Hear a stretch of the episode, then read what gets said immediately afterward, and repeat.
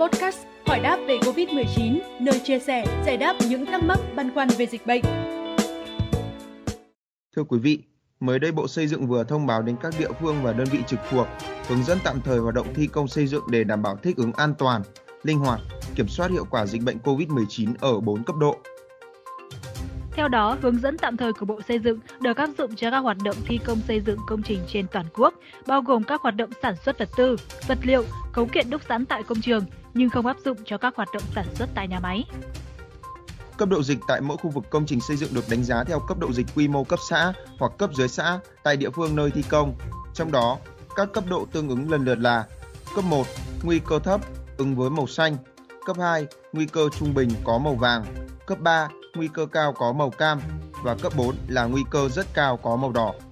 Trách nhiệm của chủ đầu tư là thành lập các ban chỉ đạo phòng chống dịch COVID-19 trên công trường, bao gồm đại diện chủ đầu tư, nhà thầu, người làm công tác y tế để thực hiện các biện pháp phòng chống dịch.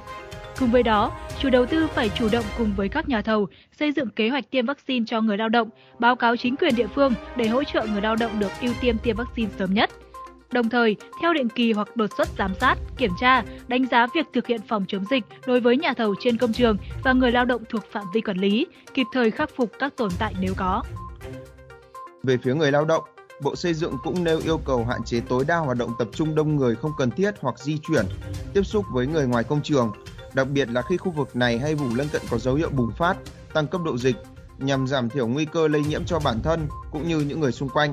Trong trường hợp bất khả kháng, do đặc thù công việc buộc phải tiếp xúc gần dưới 2 mét hoặc có nguy cơ lây nhiễm thì người lao động phải được trang bị sử dụng kính chống giọt bắn hoặc mặt nạ. Ngoài ra, tại các công trường cần bố trí mặt bằng, khu vực riêng để tiếp nhận các vật tư, vật liệu, thiết bị, hàng hóa phục vụ thi công với biện pháp đảm bảo hạn chế nguy cơ lây nhiễm. Thực hiện phương án vận chuyển người lao động hoặc bố trí nơi ở phù hợp, đảm bảo yêu cầu phòng chống dịch theo quy định. Thông tin vừa rồi đã khép lại chương trình ngày hôm nay. Xin chào và hẹn gặp lại.